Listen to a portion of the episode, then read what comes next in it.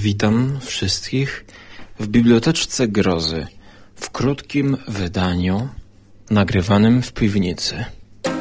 Jeszcze tutaj nie nagrywałem, ale nie będziemy dzisiaj się spotykać z wydawnictwem C i T, jednak schodzimy w znane wszystkim rejony. Dyktafon włożyłem do jakiegoś znicza, a właściwie do szklanki ze świeczką. I dzisiaj opowiem Wam o czymś, co być może zostanie wydane w Polsce przez CIT, mianowicie o opowiadaniu pod tytułem Żółta tapeta. Żółta tapeta jest to rzecz napisana przez kobietę, pisarkę, która mm, no, wydała w swoim życiu cały zbiór Ghost, Ghost Stories. Mm, jest to w języku angielskim. Polsce natomiast opowiadanie jest dostępne w fantastyce. Jest wydane tylko w fantastyce. Ale może najpierw, jak w ogóle do tego doszło?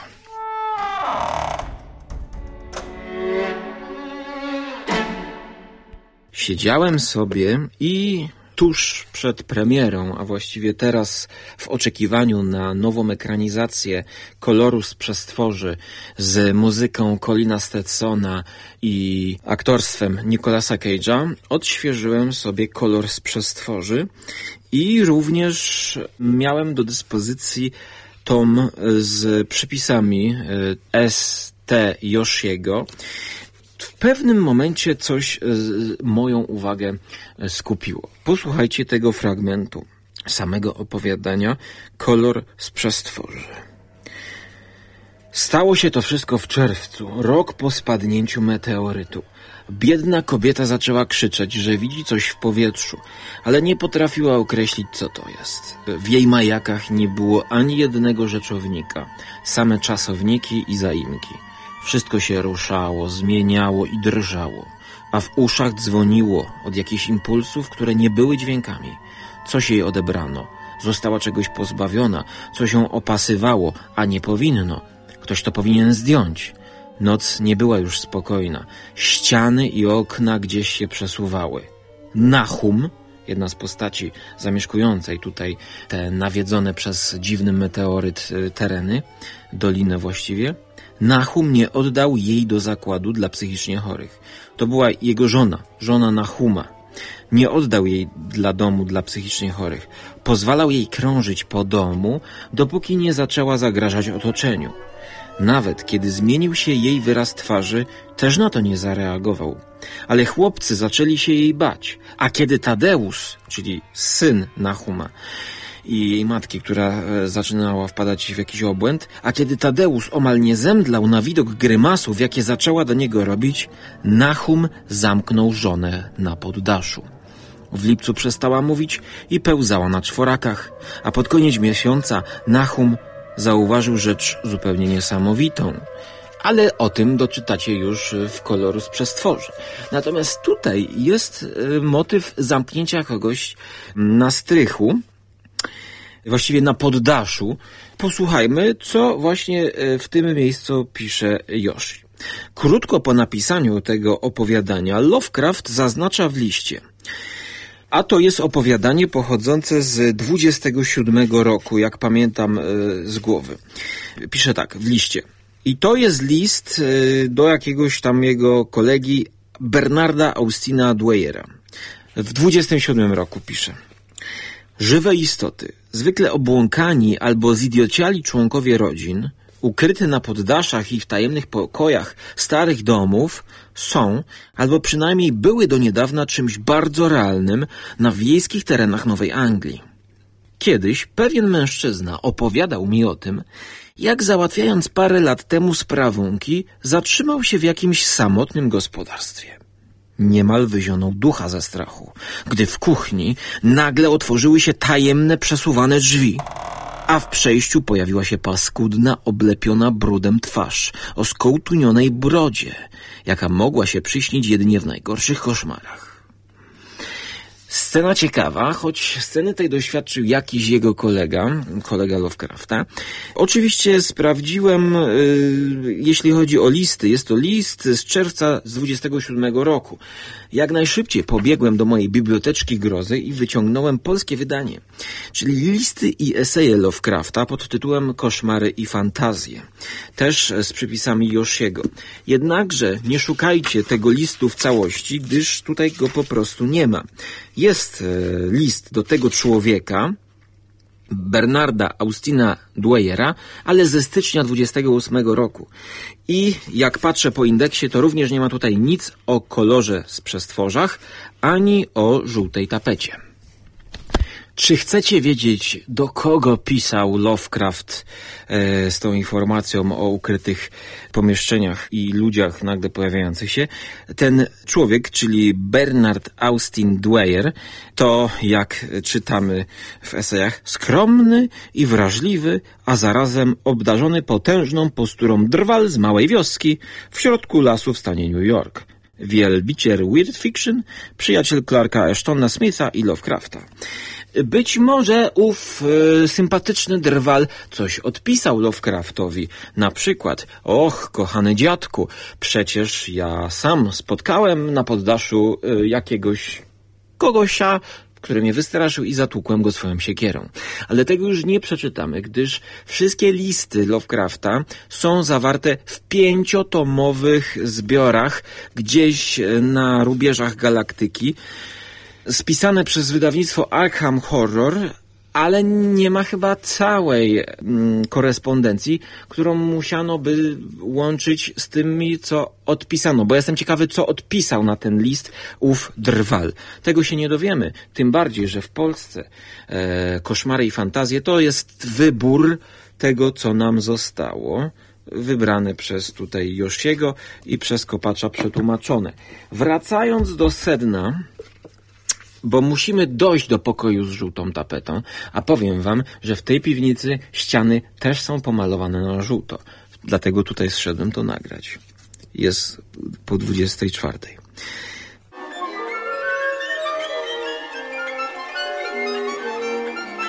Lovecraft, tutaj już przepis samego Josiego, mógł także mieć na myśli kultową nowelę Charlotte Perkins Gilman pod tytułem Żółta tapeta, 1892 rok, która, jak sam przyznaje, w nadnaturalnym horrorze w literaturze, cytat, wznosi na klasyczny poziom szaleństwo, jakie ogarnia bohaterkę mieszkającą w straszliwie wytapetowanym pokoju, gdzie więziono kiedyś szaloną kobietę przełożone tutaj, tutaj nadnaturalny horror w literaturze i teraz widzę, że muszę wyjść po ten tekst, żeby zajrzeć znowu do źródła.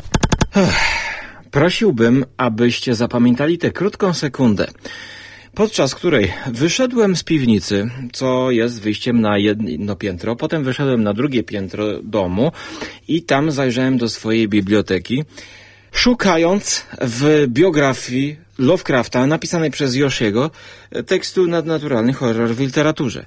Okazało się, że tego tam nie ma. Przeszukałem najlepsze opowiadania, tom pierwszy i tom drugi, znaczy tom drugi, bo tom pierwszy mam tutaj, i już zacząłem panikować, że nie mam tego tekstu. Całe szczęście wpisałem w Wikipedii i nadnaturalny horror w literaturze jest wydany w 2000 roku, w 2008 i w 2016, przełożony przez Macieja Płazę w tym super ekstra wydaniu pod tytułem przyszła na Sarnat zagłada, nadprzyrodzona groza w literaturze. Jako, że mam to nadal zafoliowane, to nie czuję się w obowiązku, żeby to odfoliowywać i robić specjalne podbudowanie, choć szczerze chętnie bym to przeczytał. Natomiast odpakowanie i odfoliowywanie Lovecrafta jest to ceremonia, której nie mogę teraz przeprowadzić w tych warunkach. Więc pomijamy ten podcast, pomijamy tę część, bo mm, przecież miało to być spotkanie krótkie nasze w tej biblioteczce, a właściwie piwnicy grozy.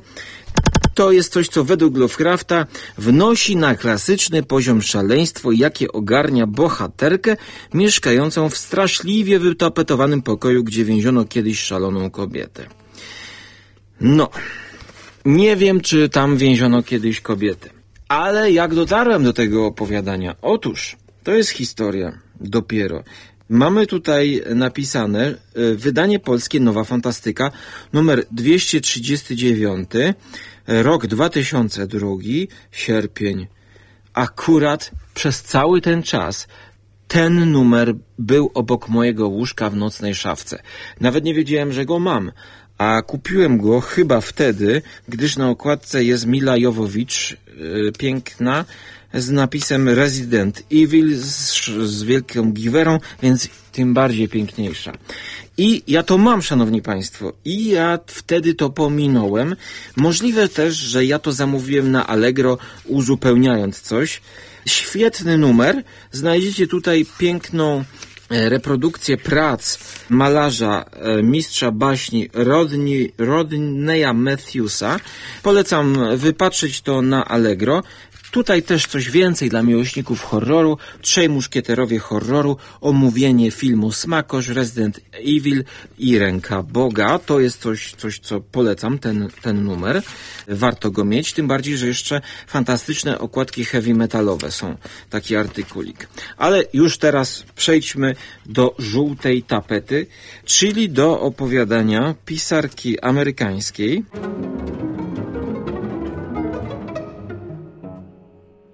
Przeczytam wam coś o niej. To jest kobieta urodzona w 1860, zmarła w 35. Wykładowczyni, ważna, ważna postać w historii amerykańskiego feminizmu.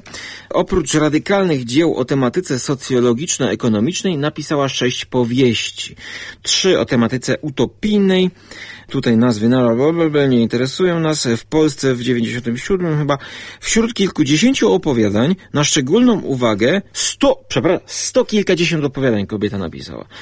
Zasługuje na szczególną uwagę żółta tapeta ze stycznia 1892. Osobne wydanie w 1899 pierwotne wydana jako New England Magazine, e, w tym, że New England Magazine. Początkowo była odczytywana jako dość zwyczajna ghost story. Z czasem nabrała rangi wielowarstwowego utworu psychologicznego o bogatej wymowie. Na przykład przywodzi na myśl myśli, myśl, myśl filmy Szósty Zmysł i innych. Inni, ten film z Nicole Kidman, który był remake'iem amerykańskiego chyba. Zresztą nie pamiętam, nie wiem co mówię. Jest po pierwsze, jestem zamknięty w piwnicy e, pomalowanej na żółte ściany. E, w dodatkach e, zawiera to motywy autobiograficzne. Autorka bowiem po urodzeniu córki przeżywała ciężkie załamanie nerwowe. W ramach rekonwalescencji miała ograniczyć się do spraw domowych i do końca życia nie dotykać pióra. Ani ołówka, ani pędzla, więc może sobie malowała.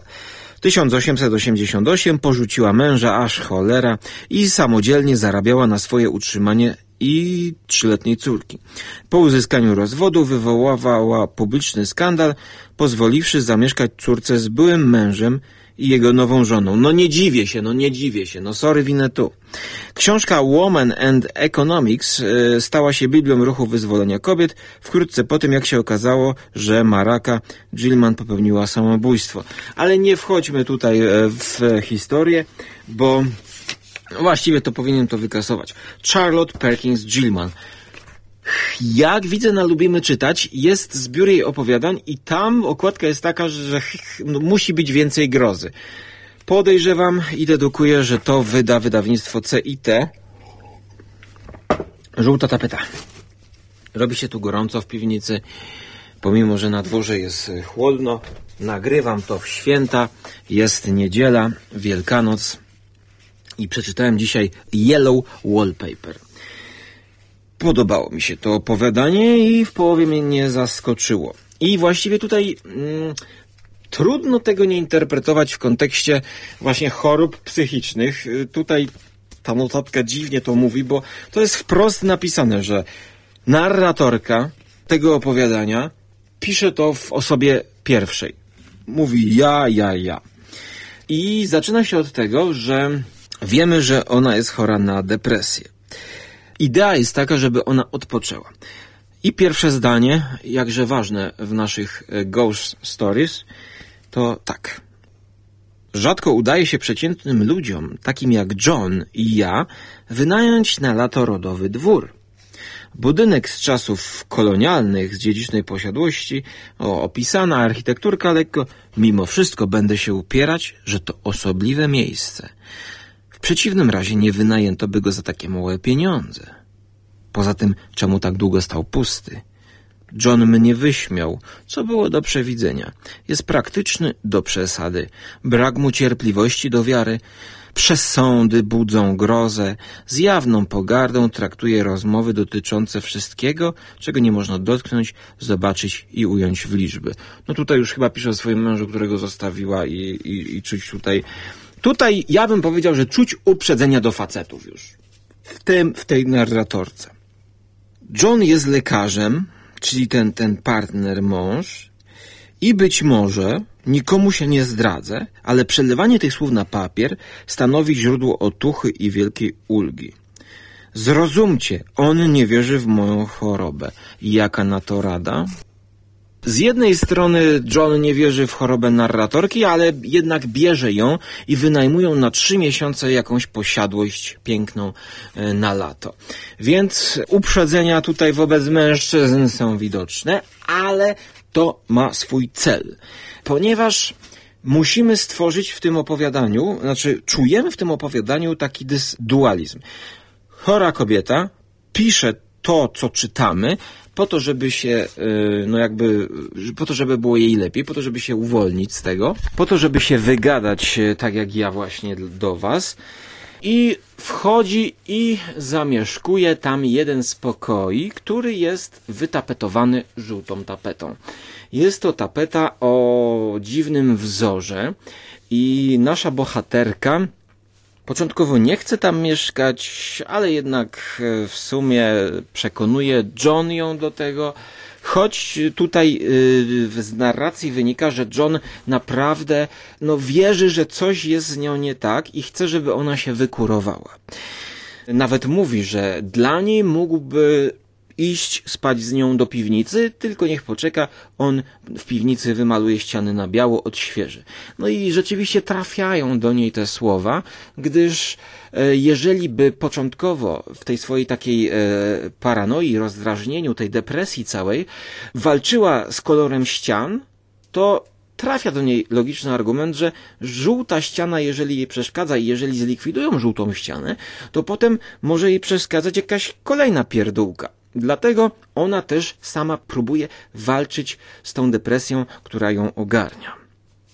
Jednakże, jak czytamy dalej, zaczyna to przybierać formy, które my znamy dzisiaj z filmów typu Lot nad kukułczym gniazdem, gdzie widzimy sylwetki ludzi wpatrujących się w ścianę, stojących nieruchomo, obserwujących jakiś punkt i właśnie tutaj przechodzimy do opisu.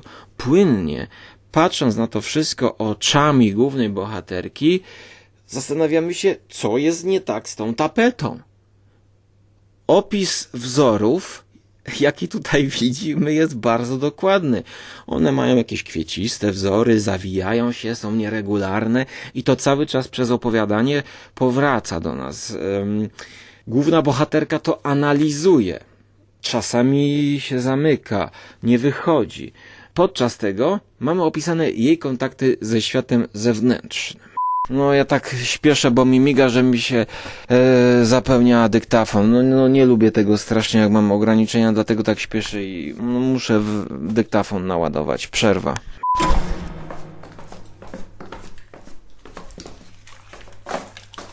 Jaki spokój. Hmm. Nawet po oczyszczeniu dysku mm, mogę zwiększyć jakość pliku, wyłączyć mono, włączyć stereo. Hmm. Przy okazji czekoladka. Mm, nawet mm, od razu człowiek się tak wyluzuje. Ech. Żeby też amatorski podcaster nie miał zapasu kart pamięci. To jest skandal. A nawet wymyśliłem, że powinienem powiedzieć, że taki żart lepiej. To jest, jak się, jest francuskie określenie na to, jak już post factum przyjdzie ci jakaś fajna riposta do głowy w rozmowie z kimś. Esprit d'escalier. Esprit d'escalier. L'esprit d'escalier. Esprit de l'escalier. Powinienem powiedzieć, że otwieranie i odfoliowywanie książki Lovecrafta to jest ceremoniał rodem z filmu Midsommar. Coś takiego no, można by zorganizować podczas otwierania książki.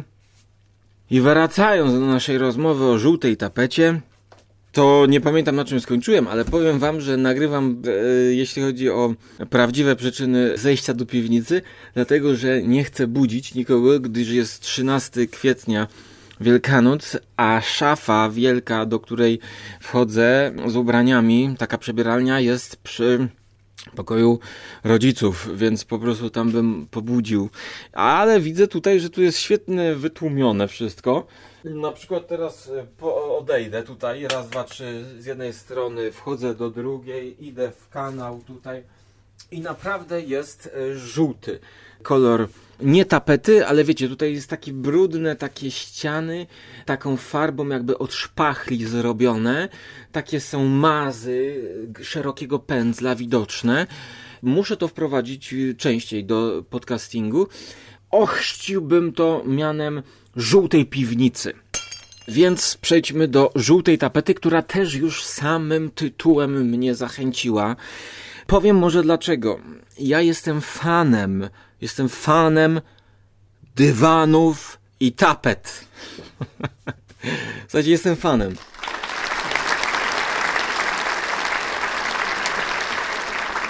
Jak ja widzę pokój, w którym leży kuźwa dywan i jeszcze jest ładna tapeta, oczywiście w takim starym stylu, no to po prostu ja bym tam wszedł, siedział i bym se, się patrzył. I bym się gapił, i planszóweczka, i literaturka jakaś fajna, i jeszcze wszystko inne.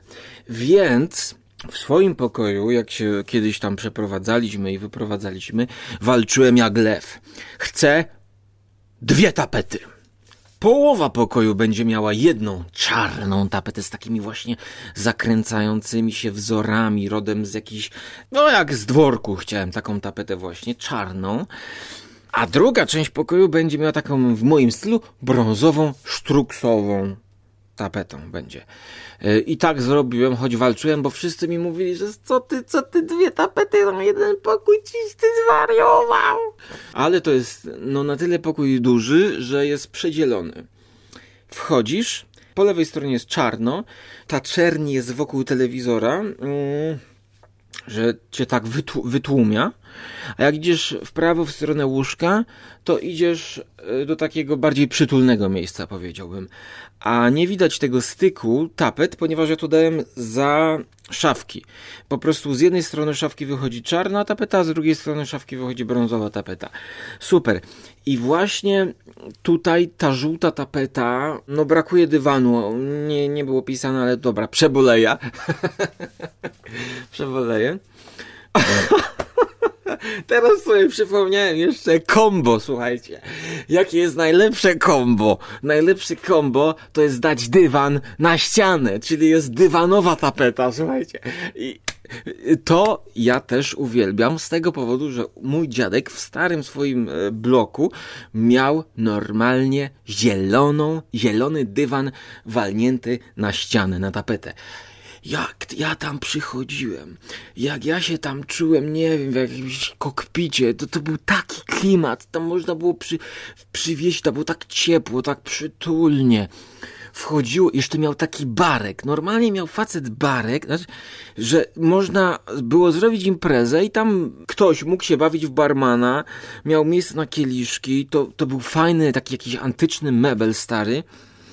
No niesamowite kombo, słuchajcie dywan na ścianie. No lepsze niż tapeta, no. Niestety, jak już jestem alergikiem, to tutaj e, wszyscy protestowali e, jakieś tam 12 lat temu, czy 15 lat temu, jak się przeprowadzali, bo mówili, że to się będzie kurz zbierał i tak dalej. No więc niestety są panele i symboliczny mały dywanik. Dodatkowo takie dywaniki i tapety świetnie wytłumiają i powodują, że lepiej się nagrywa podcasty. Ale dobra, wróćmy do tej żółtej tapety.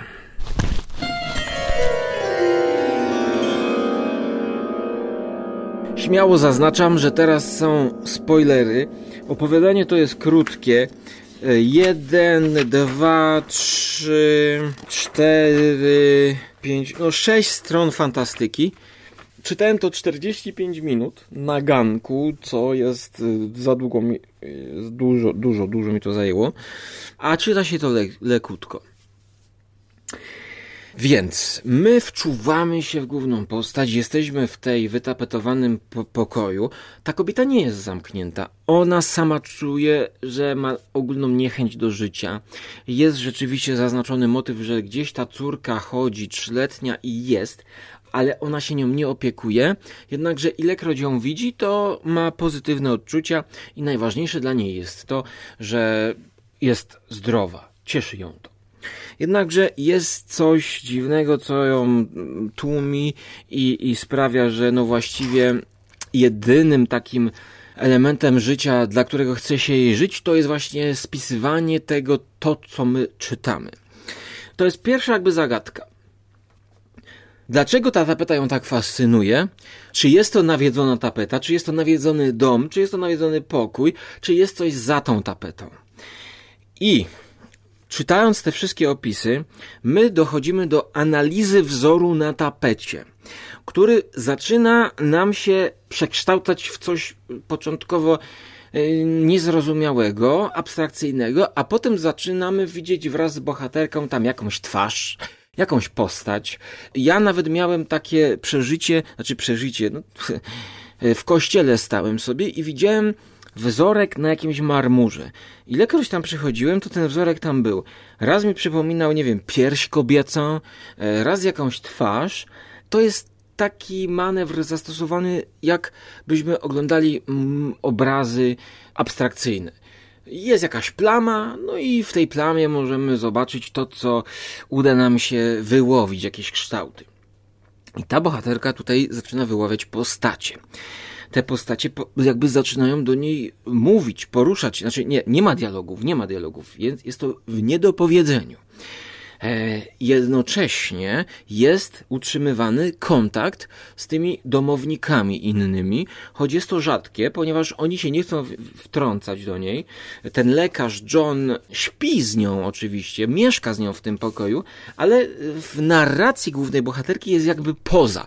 Więc mamy tutaj strict tę narrację pierwszoosobową widzimy oczyma tej kobiety, co nam narzuca, że, że jeżeli mało pisze o tym mężu, to albo się od niego separuje, albo od niego właśnie no, no żyje w sobie. No, no człowiek jakby chory na jakąś e, chorobę. Nie ufałbym tej bohaterce, że ona sama o sobie pisze, że ma depresję, bo e, no jak wiemy e, dzisiaj nikt sam siebie nie jest w stanie zdiagnozować, czy ma depresję, czy, czy nie depresję tylko już no, potrzebuje kogoś, żeby spojrzał na niego z zewnątrz, e, ocenił to, zdiagnozował go ale nie wiemy, nie, nie wiemy skąd jest ta informacja o depresji. I wiemy, że, że to jest jakaś niemoc.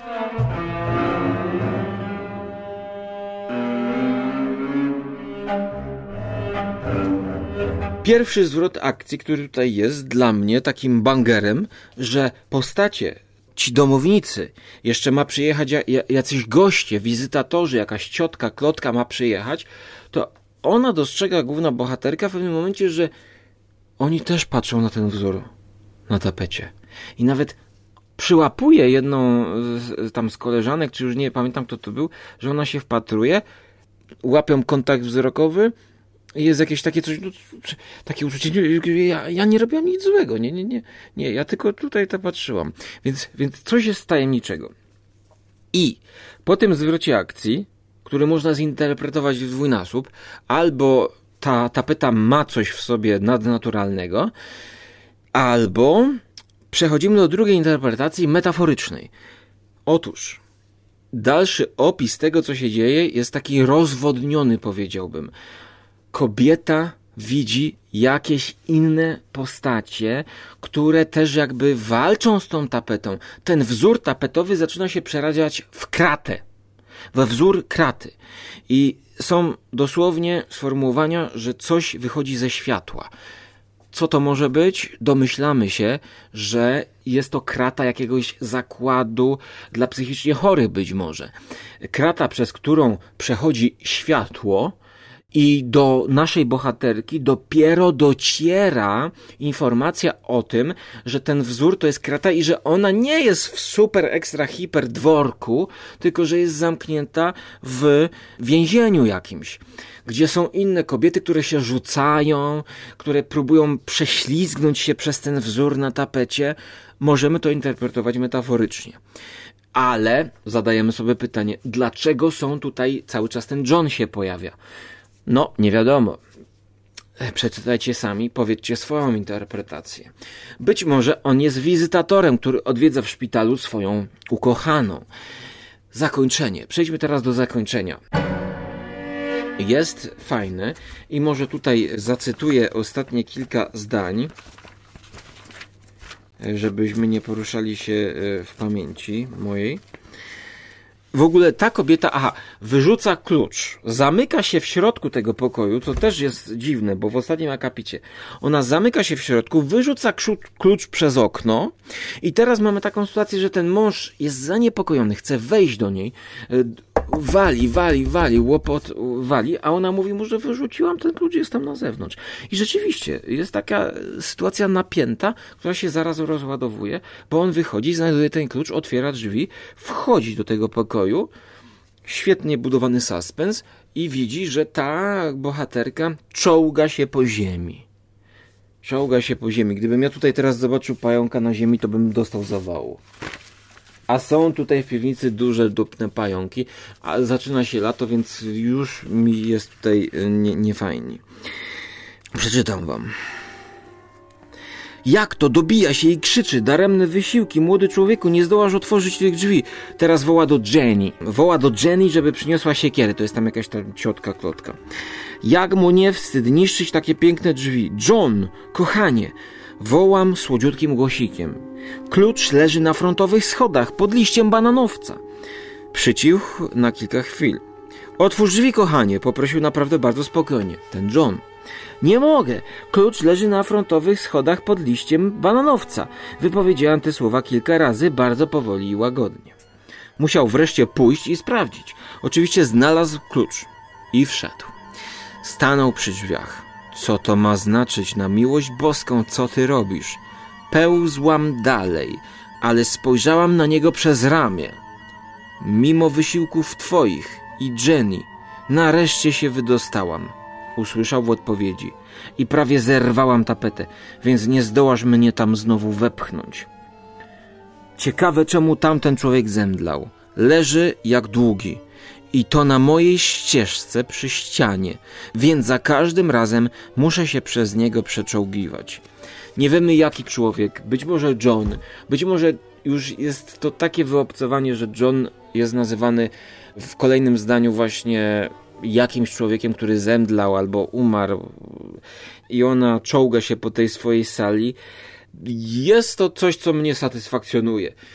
Niby taki nawiedzony dom, a jednak pozostaje to opowieścią o jakimś takim swoistym ni to nawiedzeniu, no bardziej chorobie psychicznej, do tego wizje, które też można interpretować metaforycznie i, i, i na dwa sposoby, bo przecież tutaj już powiedziałem A i B ma tutaj chyba rację bytu. E, powiem wam tak, za długo gadam jak na nasze krótkie spotkanie o jednym opowiadaniu, ale chciałem coś tutaj wrócić do biblioteczki grozy, a właściwie do piwniczki grozy, gdyż e, w tym stylu omawiam cały tom May Sinclair, więc e, zanim, zanim zmontuję tamto, to myślę, że szybciej puszczę to a jest to coś, co nam się wpisuje idealnie. Na rynku nie ma nic e, polskim wydanego tej pisarki. Czy warto? E, na pewno warto kupić to opowiadanie, gdyż wpisuje się e, w wydawnictwo CIT jak ta lala. A nie pożałujecie. Mamy tutaj ilustracje, mm, ilustracje dokonane przez Monikę Rokicką. Fajny, fajny numer polecam. Moja ocena tego opowiadania to jest takie 6,5 na 10 Przeczytałbym więcej tekstów tej kobiety. No, powiem wam, że y, w antologii ten tekst by się świetnie też sprawdził. Również, jeżeli coś takiego napisałaby May Sinclair, bym się nie obraził, bo May Sinclair za dużo tych duchów ma i to tam było troszkę monotonne. Tutaj jest ryzyko, że ona o tych chorobach psychicznych za dużo by zaśpisała, więc może jakaś antologia kobiecej grozy. E, słuchajcie, ja już kończę, bo zaczynam przyspieszać. Nie chcę was dłużej trzymać podczas rozmowy o jednym tekście. No, jestem gadułą i, i tyle w temacie. Kończę, jest godzina 1.49. Chcę jeszcze coś poczytać.